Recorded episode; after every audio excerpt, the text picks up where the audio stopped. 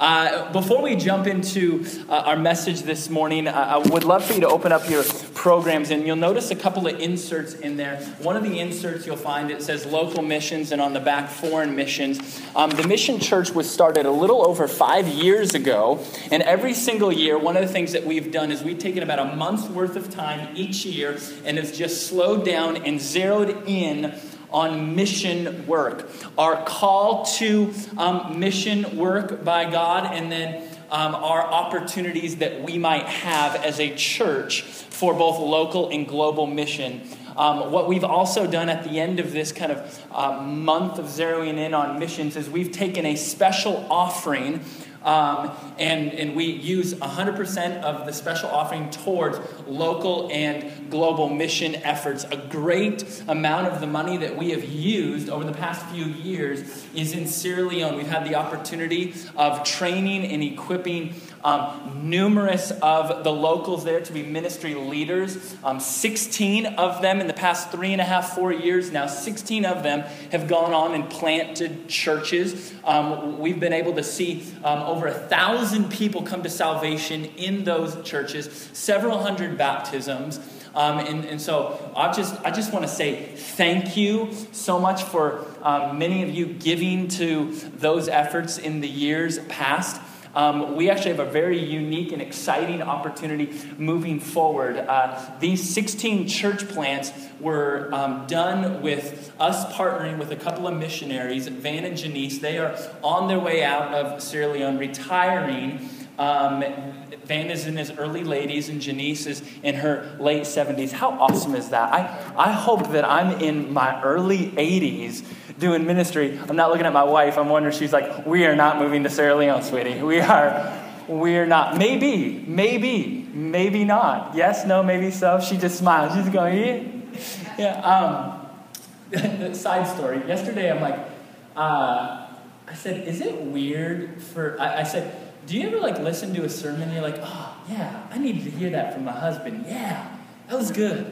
She's like, I don't see you as my husband when you're up, when you're up there, as, as your, I see you as our, uh, the pastor. So, wow, that is awesome. Um, so if I ever need to like get anything across to Melissa and it seems like I'm, there's this hidden message in a message, um, I'm not doing that. That would be sin.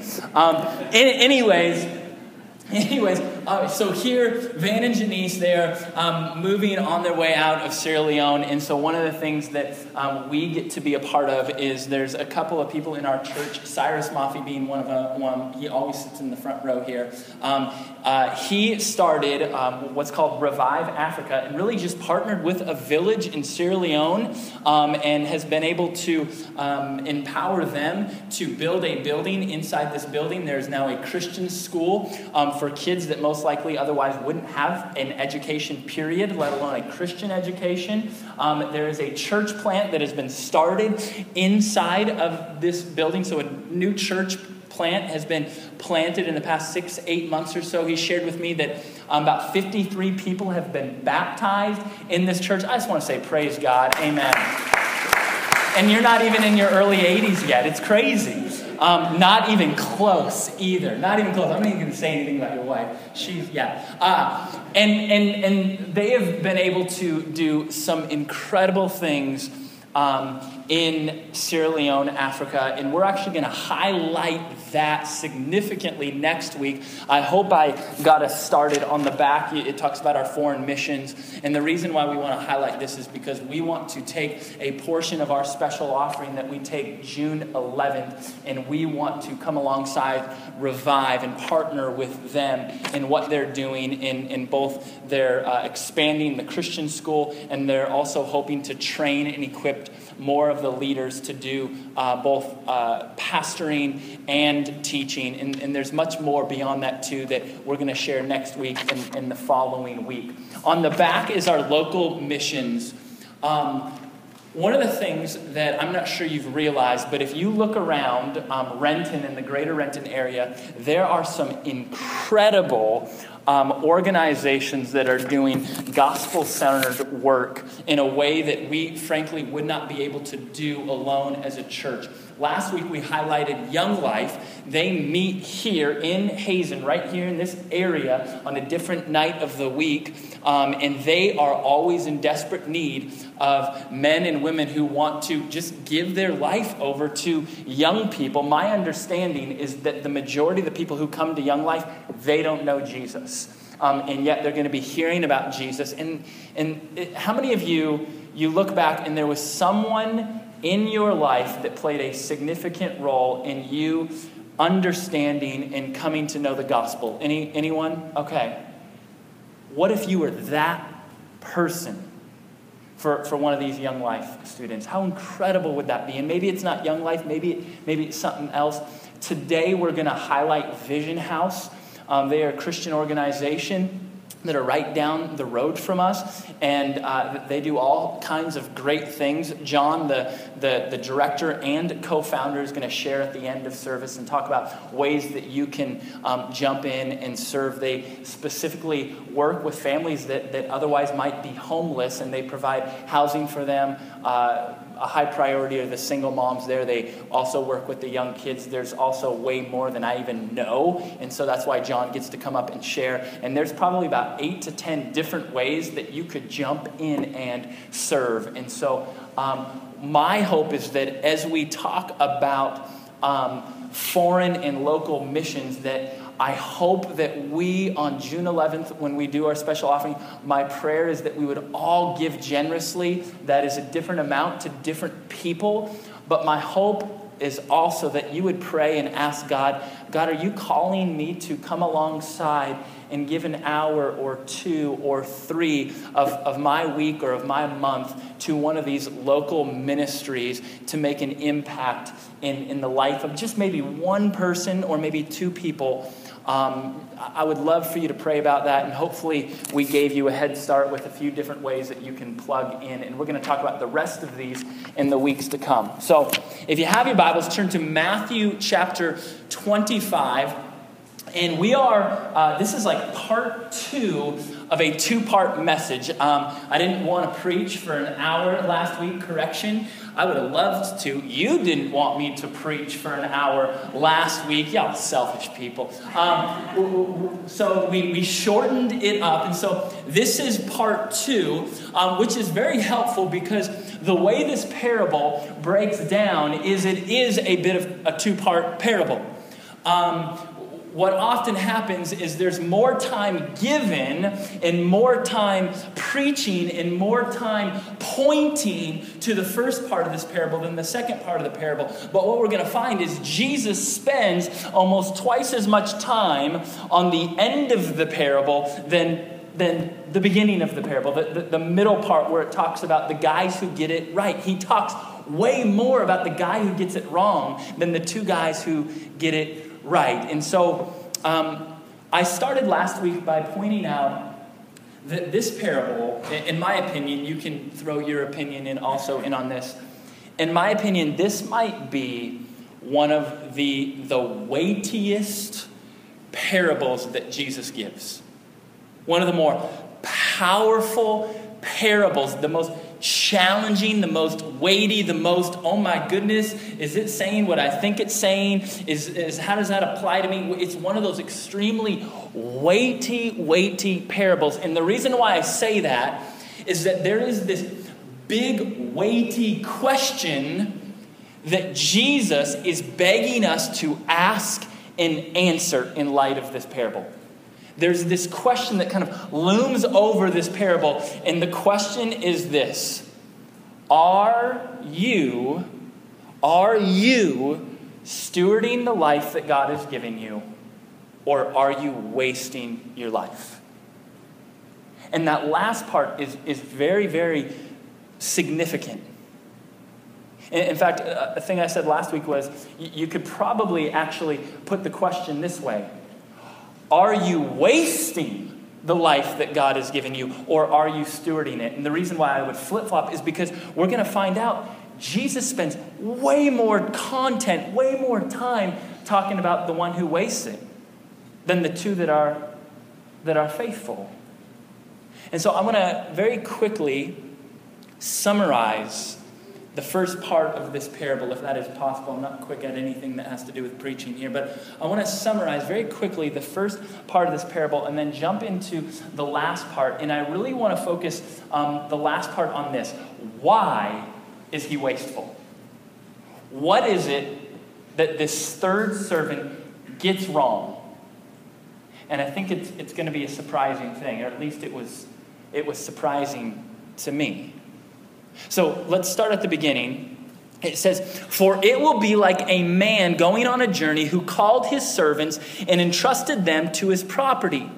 To one he gave five talents, to another two, to another one, to each according to his ability. Then he went away. So, um, a few very important things to point out. The first thing is this um, the master in this parable, the man who goes away on the journey, the man who gives resources to these three servants, this master represents Jesus in the parable.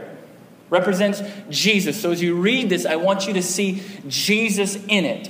These three servants, at the beginning at least, it seems as if they, they all represent the same group of people. It seems as if all three servants represent those who would call themselves Christians those who are believers or, or the church. Now, we're going to find that this third servant, he, he might not be able to be included into that group.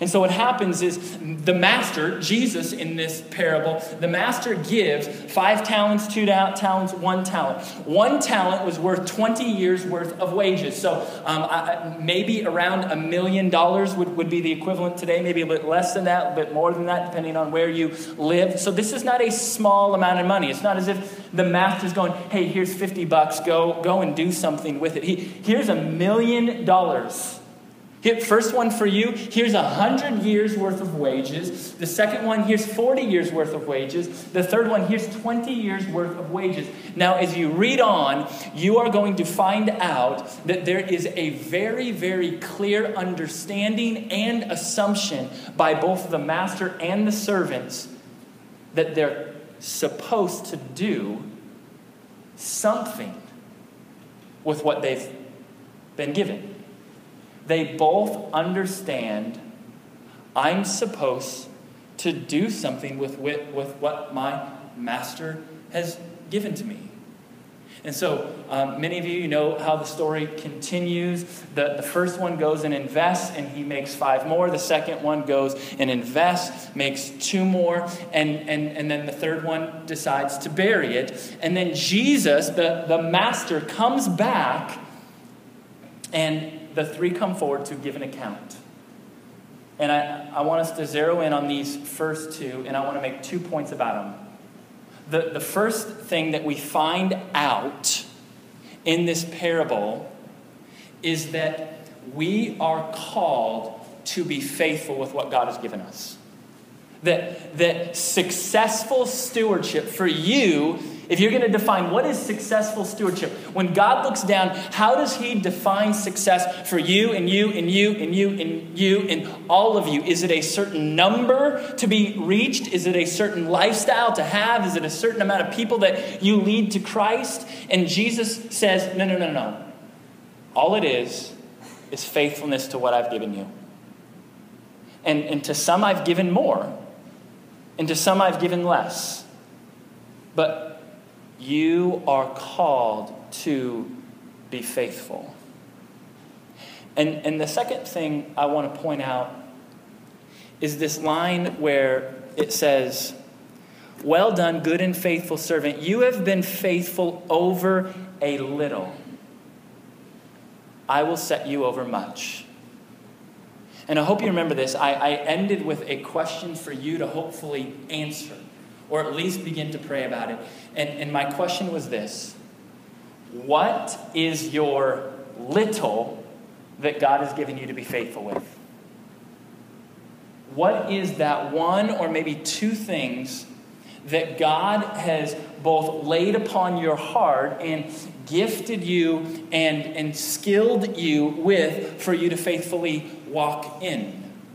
Now, I made a distinction last week between uh, the obvious little and then the particular little. I think every single one of us have pretty much the same four things that we are all called to be faithful to.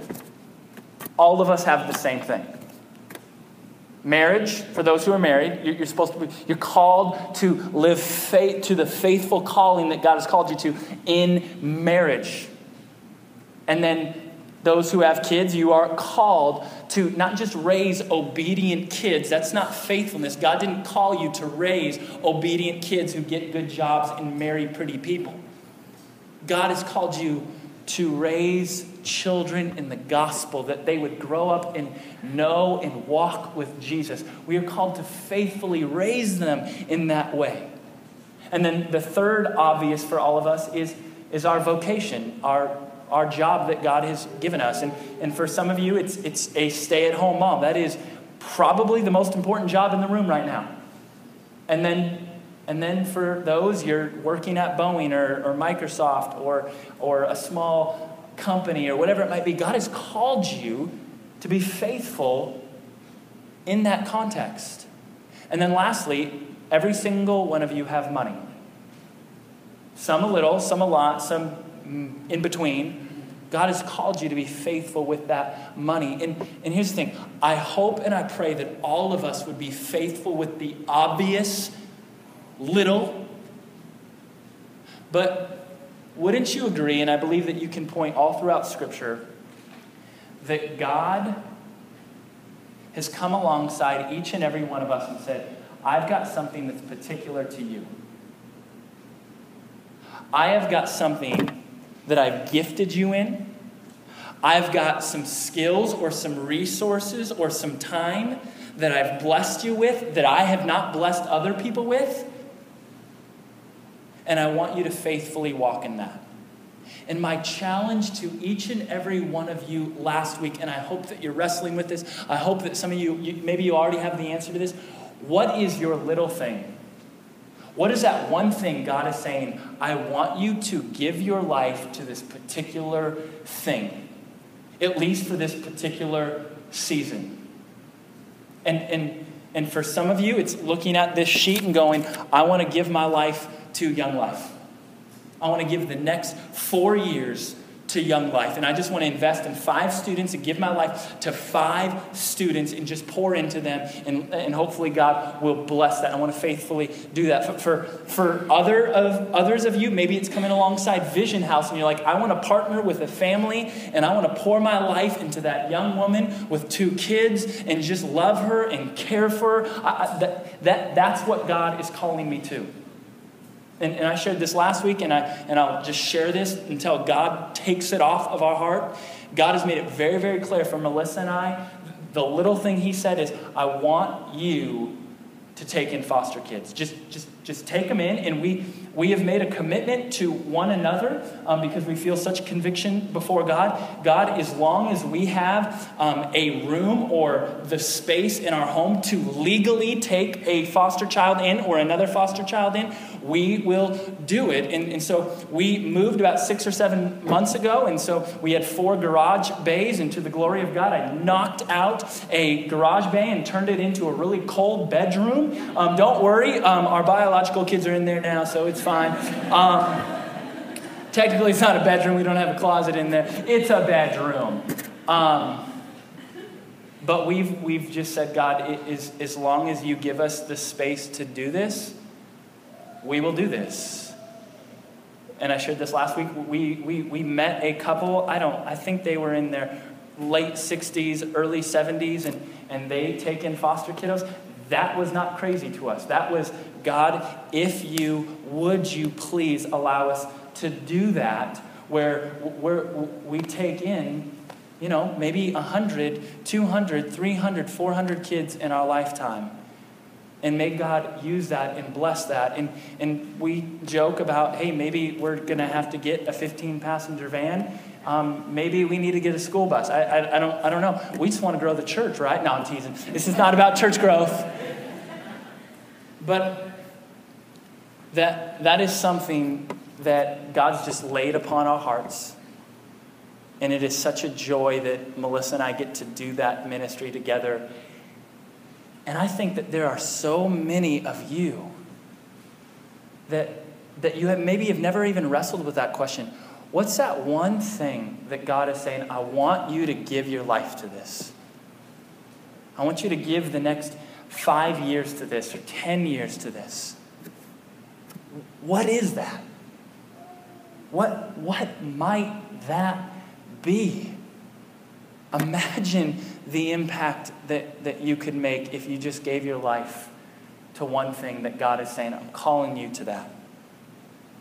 And so we, we ended with that question. And now I want to turn to the very end of this parable where Jesus has a conversation with the servant who, who buried the, the resource that he was called to use. And I really want to wrestle with this one big question. We're going to make a couple observations on our, on our way to answering this question. But, but the question I want us to answer is what, why? Why does he bury it? Why does he not do it? He knows, he, he knows. We're going to see, he knows and understands I'm supposed to do something with what my master has given to me. He knows he's supposed to do that and just simply chooses not to. I know you've never done that before. Like, I know that I should do this, and I'm just not going to do that. You've never done that in your life. I get that. But that's exactly what this man does. I know that I'm supposed to do something with this, but I'm just not. I'm going to bury it. Why? That's a big question. And I think it is the why behind every person and every Christian who is not faithful with what God has given them. So let's read. I'm going to read the parable out. We're going to make three observations and then hopefully answer the question. It says, He also who received the one talent came forward. This is verse 24, saying, Master. Now, here's what I want you to do pay attention to the language that comes out of each of the characters' mouth. The language of the words are very particular. Saying, Master, I knew you to be a hard man, reaping where you did not sow, and gathering where you scattered no seed. So I was afraid. And I went and hid your talent in the ground. Here you have what is yours. But his master answered him, you wicked and slothful servant. You, you knew that I reap where I have not sown, or and gather where I scattered no seed. Then you ought to have invested my money with bankers, and at my coming I should have received what was my own with interest. So take the talent from him and give it to him who has ten talents. For to everyone who has, more will be given. Now, this is observation number four. I didn't plan for, but I had to underline my Bible. This is very important here. There's another verse, um, Luke 13 ish or 16 ish, I'm forgetting in my mind. Um, 16. Jesus said, faithful with little, faithful with much. And his point is hey, um, you, you ever met people like, if I made a lot of money, I would give so much of it away? And you're like, no, you wouldn't, because you're not giving anything away now. Faithful with little, faithful with much. And, and one of the things that you and I need to understand is it is easy to look down the road and go, oh, what if God? God, if you gave me this, if you gave me that, if you gave me this and that, imagine the impact that I could make. Imagine what I could do. If only I had this, then I could do that. And it's like we put the ball in God's court and say, okay, God, it's up to you for me to make an impact, but you got to do this, this, this, and that. And God is going, but what about the stuff in front of you? Okay, you want to be generous then, be generous now. Okay, you, you want to make an impact in those 10,000 people's lives. Why don't you just make an impact in that one, one person's life right here, right now? And, and Jesus is saying, hey, those who are faithful with little, I'm going to keep giving them. I'm going to keep giving them more. Okay, they're going to be faithful with this one. Okay, I want to give them two. They're going to be faithful with this five. Okay, I'm going to give them this ten. They're going to be faithful in this ministry. Okay, I'm going to give them that ministry. Faith with little, faith with much. Are, are we faithful with that little? For to everyone who has, will more be given, and he will have an abundance. But from the one who has not, even what he has will be taken away, and cast the worthless servant into the outer darkness. In the place there will be weeping and gnashing of teeth. Okay, so it doesn't end well. Okay. I mean, yeah, I mean, sarcastic laugh invited. That wasn't even a sarcastic. That doesn't end well, right? I want to make a couple observations on the way here. An observation, observation made last week, it just needs to be made again because we, we need to always hear this. Verse 25 at the end says, So I was afraid and went and hid you, your talent. So, the, so, so the, the wicked servant says, This was yours. I understand that. I hid your talent in the ground. Here, you have what is yours. So may we see that even the wicked servant knows and understands all that I have is not mine. It has been graciously given to me. I'm called to steward it. And I beg and plead that that would be our mindset always. Every time you get in a car, every time you look to buy a house, every time you look to get some new furniture, every time you go shopping, every time you spend money, that every single thing you would look around and go, this, this, this has all been graciously given to me by God, and I am called to steward it.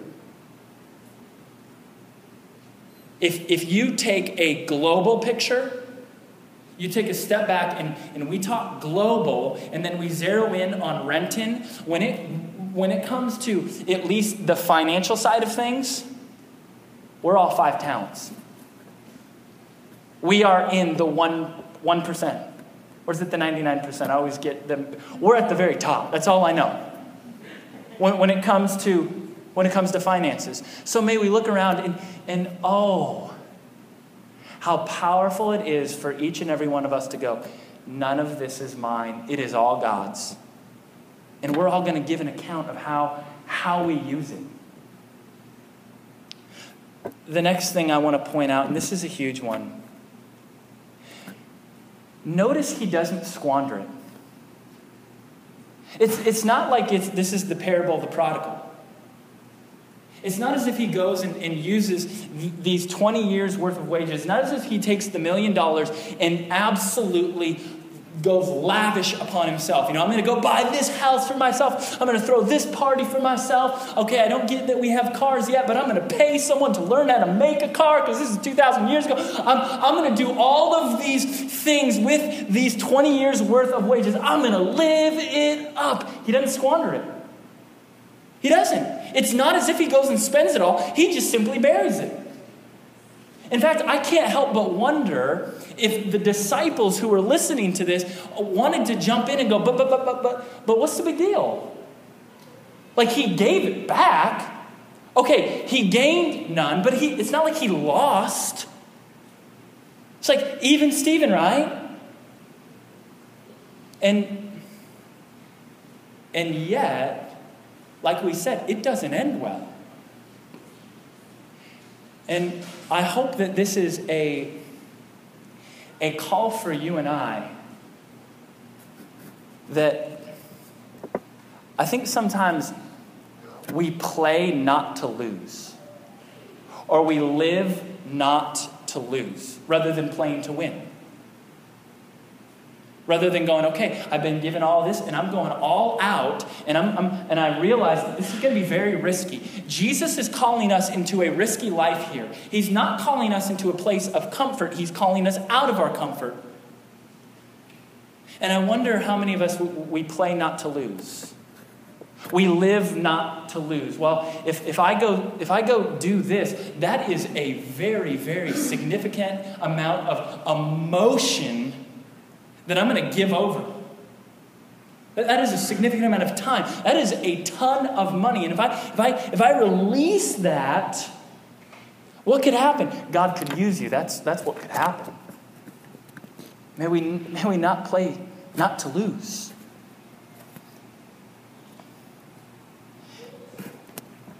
And now I want to get to why. Why does he do nothing?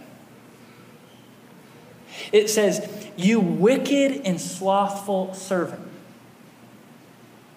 Based upon the master's remark, you make this assumption that the reason why he doesn't is he's just wicked. He, he's just, he's lazy. That, that's what happened.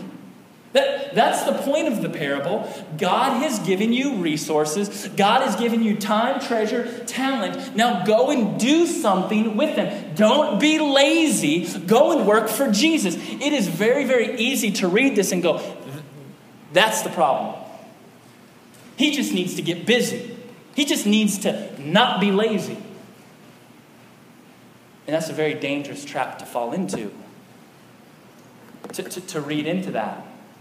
Because if we, if we think the problem is he's just not working hard enough, he just needs to do more, you start walking into this legalism of sorts.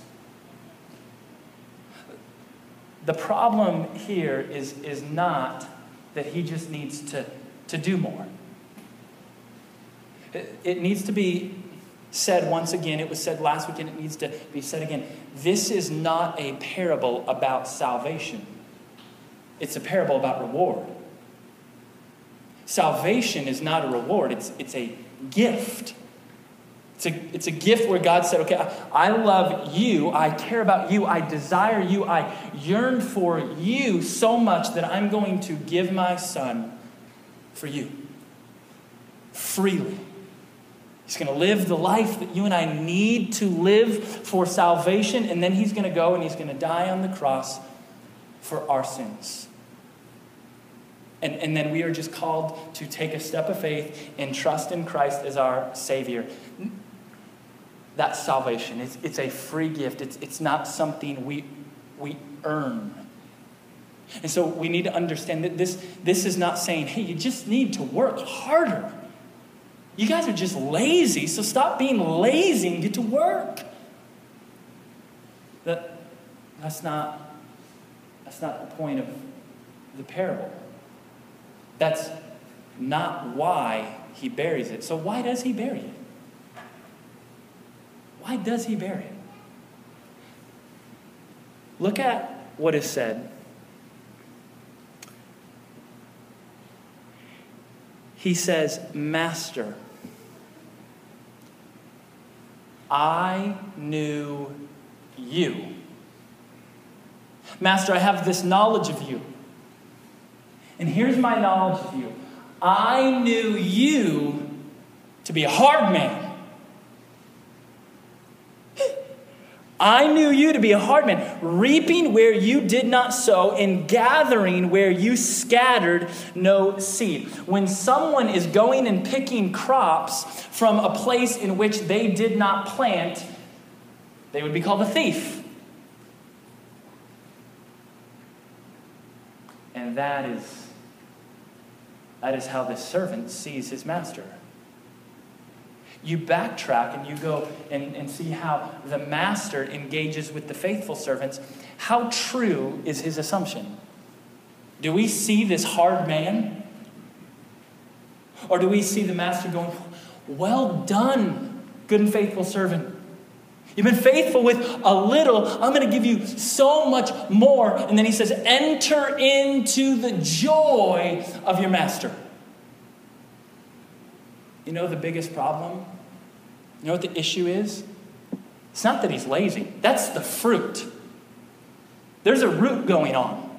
There's a root issue in his heart, and it's in his heart so deep that it's growing this fruit, and the fruit is laziness, and the fruit is wickedness, and, and, and, and his heart needs to get right. And, and where his heart is completely wrong is in his knowledge and understanding of his master. That's why I would argue that he is not a believer because he doesn't know his master. That's like someone saying, Yeah, I believe in Jesus. He's the worst. It, that's exactly what it's saying.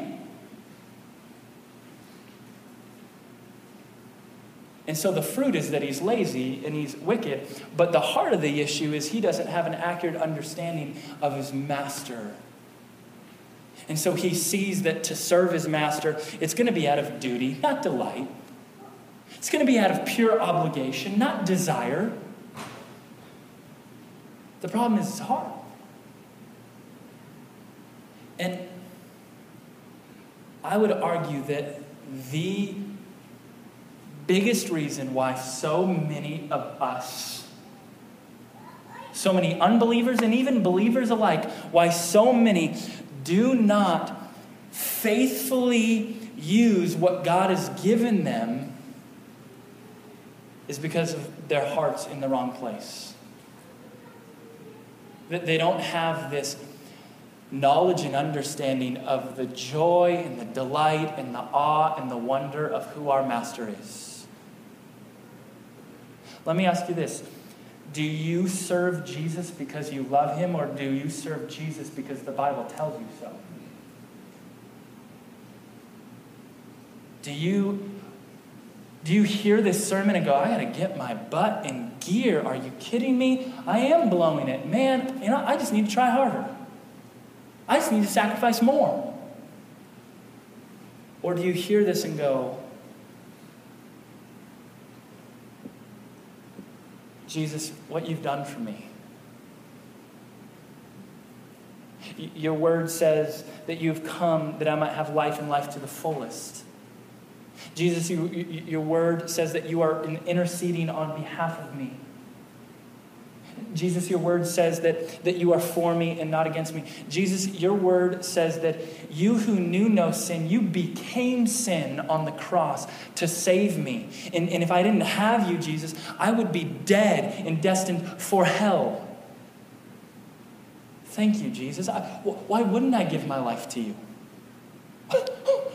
Why, why wouldn't I take my two talents that I don't even deserve? You're just giving them to me. Why wouldn't I spend my life exhausting myself to make your kingdom greater rather than making my kingdom greater? Jesus, are you? This is amazing. Which, which one do we draw closer to? Jesus, I'll follow you, and it feels like duty, or Jesus, I will follow you, I will serve you because I'm crazy about you. I was, I was thinking about this this week. Think about these crazy things that, that you did or you do when you first fall in love. Did you, did you do some, some funny things, crazy things?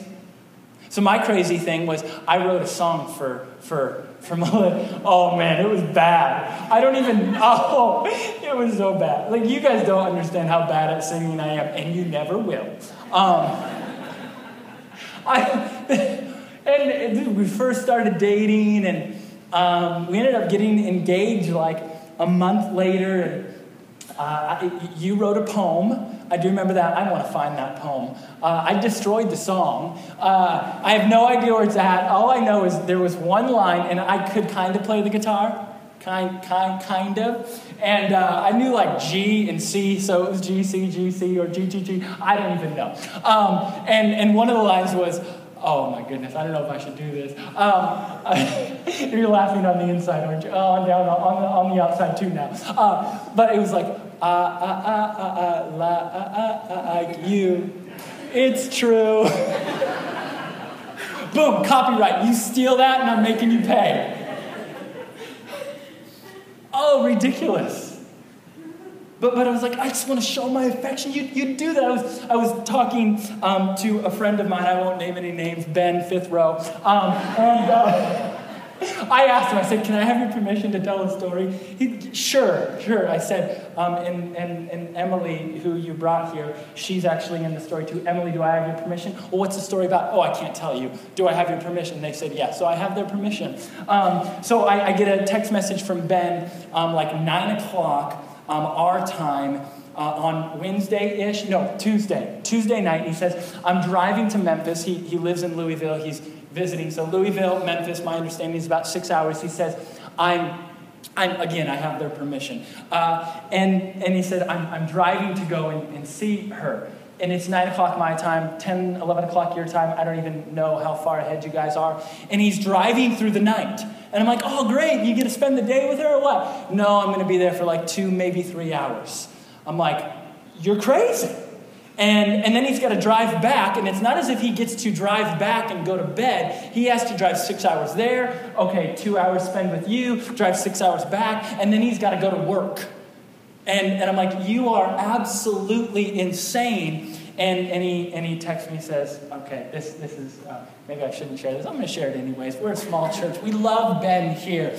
Ben would, this church wouldn't be here if it wasn't for Ben. Ben says, I'm, I'm going to I'm gonna tell her I love her. I'm like, what? Okay, drive. Don't die though. Drive. And, and, so he drives there, and I get a text message at, at 4.50 in the morning. I made it, and I'm like, great, and I'm praying for him. And then I get a phone call uh, two hours later, and he, I go, hey, how'd it go? It didn't go well. I said, uh-oh, I told you you shouldn't say that. That's a big word. Um, and, and he goes, oh, no, no, no, no, not, not, okay, not, not that. I didn't even get a chance.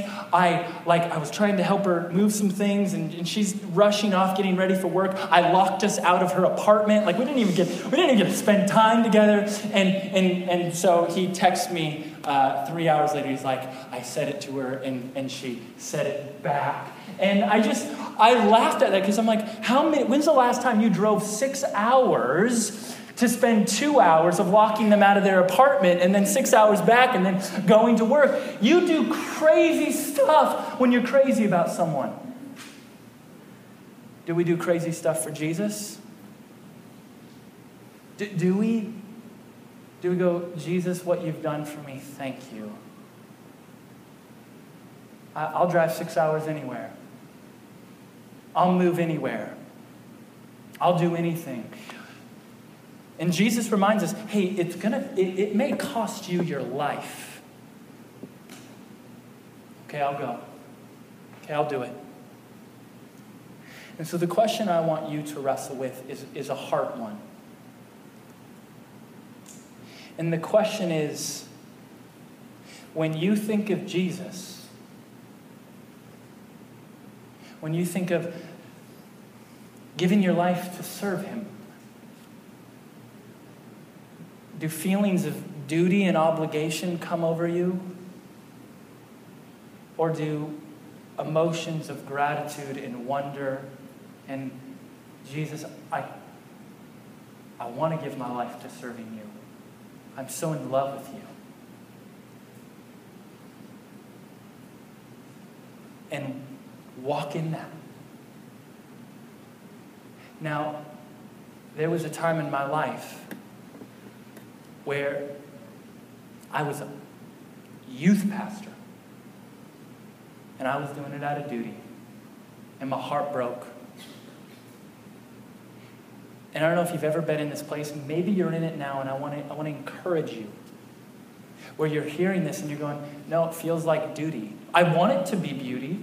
I want to love and serve Jesus. I, I, want to be so crazy in love with Jesus and serve him, but I just don't feel that, Zach. I've been there.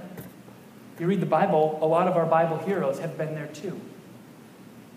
Read the Psalms. David lives there. Why are you so downcast, my soul? Like, I should love you, but I, I don't. And I would just invite you to get on your knees and say, Jesus, my affections for you are weak. Would you help me see and know you as you truly are? I believe God would blow you away with that prayer.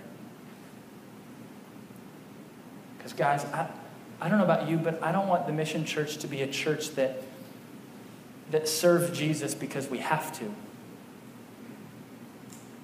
I want us to serve Jesus because we love Jesus.